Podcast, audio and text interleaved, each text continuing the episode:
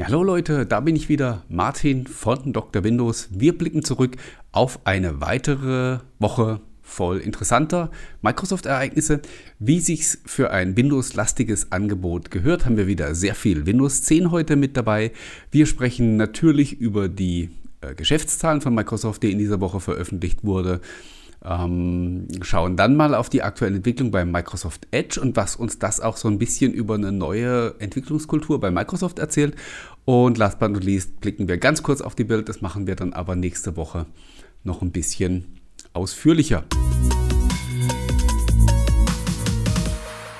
Ja, wir steigen ein mit einer Meldung, die für den letzten Wochenrückblick ja dann ganz, ganz knapp zu spät kam, nämlich die Geschichte um die Sets in Windows 10, also dieses Tab-Interface.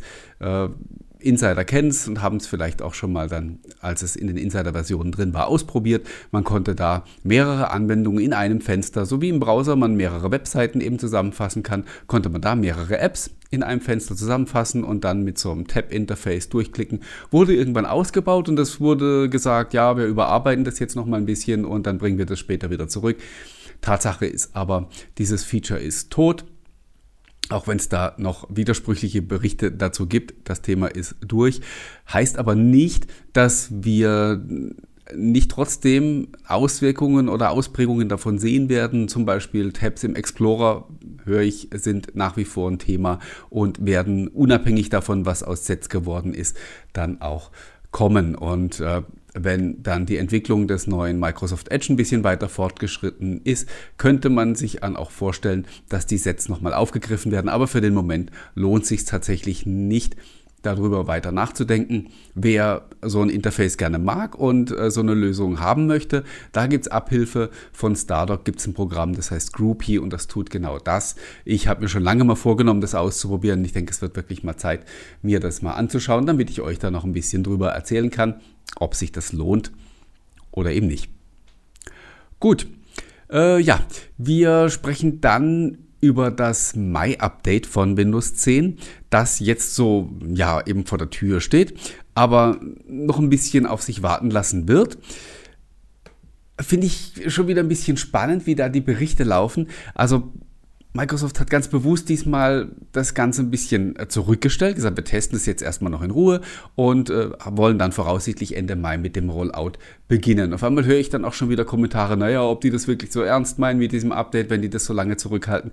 Äh, also wie man es macht, ist es verkehrt. Ne? Also äh, schickt man es auf die Straße und sind noch Fehler drin, dann meckern die Leute. Äh, nimmt man sich die Zeit, die man ganz einfach braucht, dann ist es auch wieder nicht in Ordnung. Und ähm, ja, wir haben momentan tatsächlich ja auch noch Probleme. Ich hatte darüber selber auch schon geschrieben. Es kann zum Beispiel sein, dass äh, Speicherkarten, die eingesteckt sind oder bestimmte Soundkarten einfach dieses Upgrade verhindern und man bekommt dann eine entsprechende Meldung das ist okay, dass man jetzt darüber schreibt, weil äh, Leute ja ähm, schon versuchen, darauf umzusteigen, weil es ja übers Insider-Programm bekommt man es schon, beziehungsweise die ISOs machen ja auch schon über die üblichen Kanäle ihre Runden. Es ist okay, dass man da informiert, aber jetzt da schon wieder von Upgrade-Blockern zu schreiben und, und ähm, es ist schon wieder ein bisschen übertrieben. Also wenn dann der Rollout begonnen hat und diese Probleme dann immer noch aktuell sind, dann können wir uns darüber unterhalten. Aber für den Moment muss man es einfach als das betrachten, was es ist, nämlich ein Release, das noch nicht öffentlich zur Verfügung steht. Gut, äh, es gab noch eine andere Meldung, eine kleine am Rande, ich habe sie dann auch schriftlich gar nicht aufgegriffen. Ähm, Paint soll jetzt doch Bestandteil von Windows 10 bleiben. Ihr habt vielleicht gesehen, eine Zeit lang gab es mal die Meldung, dass äh, Paint durch äh, Paint 3D abgelöst werden soll, was irgendwie auch Blödsinn war eigentlich. Äh, hat man jetzt gestrichen und Paint bleibt drin. Äh, witzig, dass ein Programm, das irgendwie wahrscheinlich kaum überhaupt jemand benutzt, ähm, es dann so wieder in die Schlagzeilen schafft, aber egal. Jo, ähm, noch ein Thema, das ich mir näher angeschaut habe, war das Startmenü von Windows 10 19.03, also dem Mai-Update. Da gab es nämlich auch Berichte, dass Microsoft jetzt endlich vernünftig geworden wäre und Candy Crush und den ganzen anderen Kram da rauswirft. Dem ist leider nicht so, nachdem ich das selbst im Selbstversuch ein paar Mal getestet habe. Es ist eigentlich, dass es fast immer dabei ist. Ich habe es in mehreren Versuchen durchgespielt. Ich habe auch, also ich habe Windows 10 Home und Windows 10 Pro installiert. Ich habe mich mit einem Microsoft-Konto ange äh, angemeldet oder einen lokalen Account verwendet. Das Ergebnis war eigentlich immer das gleiche. Ich hatte fast immer dieses Scrapware-verseuchte Startmenü, das irgendwie so überhaupt nicht zu dem businesslastigen Microsoft passt das wir so die letzten Jahre kennengelernt haben. Und ich hoffe wirklich auch, dass da, dass da noch Vernunft einkehrt, dass dieser Quatsch irgendwann verschwindet.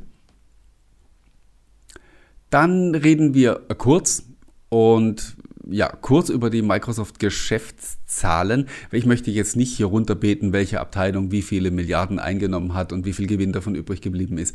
Äh, ich finde es langweilig und wen es interessiert, der kann es ja äh, dann auch an den entsprechenden Stellen nachlesen. Rund 30 Milliarden Dollar Gesamtumsatz wurden erwirtschaftet, fast 9 Millionen, 8,8 genau blieben als Gewinn in der Kasse. Das so viel mal vorweg. Das klingt alles sehr gesund und ist auch so, dass die Microsoft-Geschäftszahlen ja schon jetzt über Jahre hinweg sehr gut sind und auch der Aktienkurs entsprechend sich entwickelt.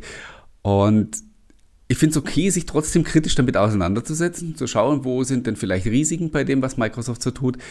Ich finde es aber trotzdem immer, ehrlich gesagt, so ein bisschen lustig, wenn ich die Kommentarspalten durchgehe, nachdem Microsoft wieder mal gute Geschäftsergebnisse vorgelegt hat und die Leute dann immer krampfhaft irgendwie zu versuchen, dass das alles ja nur Vertuschung ist und eigentlich ähm, ist trotzdem Microsoft immer noch kurz vorm Abkratzen und äh, es ist ja alles nur kurzfristig, was die im Moment machen, kurzfristig seit vier oder fünf Jahren mittlerweile.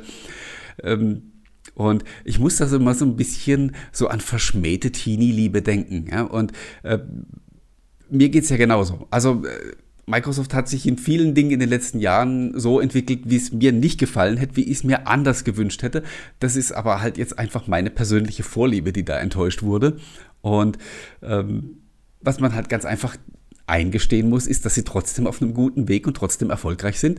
Und äh, ja, wie gesagt, da habe ich so ein bisschen so dieses, ähm, die, diesen Gedanken schon ein paar Mal gehabt, so an die verschmähte Teenie-Liebe. Ja, also man wird, äh, man, man bekommt seinen Schwarm nicht und er wird anderweitig glücklich und man gönnt ihm das einfach nicht. So habe ich so ein bisschen ähm, den Eindruck, was da momentan so in den Kommentaren abgeht, wenn es um die Geschäftsergebnisse von Microsoft geht. Sei es drum, ähm, ich bleibe unverwüstlich optimistisch und denke, dass das alles nicht so krass ist, wie es sich im Moment darstellt. Also nicht was die Geschäftsergebnisse angeht, sondern was die, dieses mögliche komplette Abkoppeln von den Consumern und so angeht. Und äh, ja, lassen wir einfach mal ähm, dieses Jahr noch ein bisschen weiter vorwärts schreiten. Vorwärts schreiten ist ein guter Stichpunkt. Wir haben die Microsoft Build-Konferenz, die nämlich jetzt sehr nahe ist, etwas mehr als eine Woche.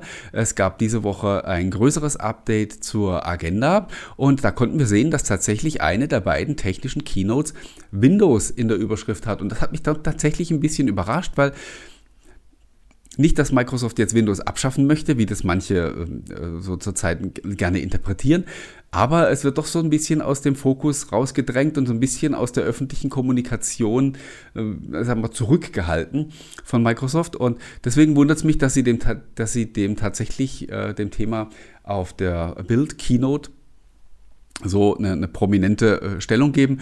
Man muss natürlich dann erstmal abwarten, was da überhaupt erzählt wird. Und ähm, ich denke, die Agenda wird sich bis zur nächsten Woche noch ein bisschen weiterfüllen und vor allen Dingen wird es bis Ende nächster Woche äh, auch schon die ein oder andere äh, nähere Informationen geben. Und ich denke, wir werden dann gut beraten sein, uns nächste Woche in, im Wochenrückblick oder in der, die dann, der dann eher eine Wochenvorschau werden wird, äh, wenn wir uns da dann nochmal über die bevorstehende Bild unterhalten. Schließen möchte ich heute mit einem wirklich sehr erfreulichen Thema, nämlich mit äh, Microsoft Edge, Microsoft Edge, dem Chromium Edge, dem neuen, der, ja, darüber habe ich letzte Woche schon gesprochen, eine wirklich sensationelle Akzeptanz äh, erfährt, wie ich mir das überhaupt nicht ausgemalt habe. Das hat überhaupt nichts damit zu tun, wie erfolgreich dieses, dieser neue Edge am Ende werden wird. Das ist ein ganz anderes Thema und äh, da müssen wir wirklich abwarten, bis das Ding final zur Verfügung steht und dann auch von den Normal-Usern runtergeladen werden kann. Dann werden wir sehen, ob, ob all diese, diese, dieser positive Schwung, den man jetzt momentan spüren kann und diese positive Resonanz auch von den, von den Nutzern, äh, sich dann auch tatsächlich in Prozentzahlen niederschlägt. Wie gesagt, das ist für mich ein ganz anderes Thema, aber so die, die Microsoft-Community, diese Blase, scheint das Thema sehr, sehr positiv aufzunehmen. Und es hat auch damit zu tun, dass man so ein bisschen, ja, so einen ganz neuen Geist spürt. Diese, dieses neue Edge-Entwicklerteam scheint wirklich den Kontakt auch zu suchen zu den, zu den Usern, scheint da so eine Community aufbauen zu wollen. Und ähm, es hat irgendwie auch so einen, so einen ganz anderen Spirit, wenn man diese Welcome-Back-Seite nach einem Update aufruft. Da, da spürt man wirklich, da ist so, ein, so eine Aufbruchstimmung, so ein, so, ein, so ein optimistischer Geist drin. Das ist was, was ich mir zum Beispiel für das Windows Insider-Programm ähm, auch sehr viel stärker wünschen würde. Und ich glaube auch tatsächlich, dass wir bei dem, was momentan in Edge passiert, tatsächlich auch sehen können, wie sich das Windows Insider Programm entwickeln wird. Äh, wenn wir zum Beispiel mal schauen, äh, wir haben in Edge jetzt drei Kanäle. Wir haben Canary, also die tägliche Entwicklerversion. Wir haben äh, den Dev Channel, die Entwicklervorschau und wir haben den Beta-Kanal, der momentan noch gar nicht offen ist. Und das entspricht auch so ein bisschen diesen drei Ringen im ähm, im Windows Insider Programm, Release Preview, Fast Ring und Slow Ring. Äh, wenn wir dann aber mal so ein bisschen weiterschauen, dann sehen wir auch bei den, bei den anderen Browsern, haben wir tatsächlich Versionsunterschiede zwischen diesen einzelnen ähm, zwischen diesen einzelnen Strängen. Das haben wir beim Windows Insider Programm bisher nicht gehabt. Da war es im Prinzip immer ein und dieselbe Windows-Version, die in allen drei Ringen getestet wurde. Und ich glaube, genau das wird vorbei sein.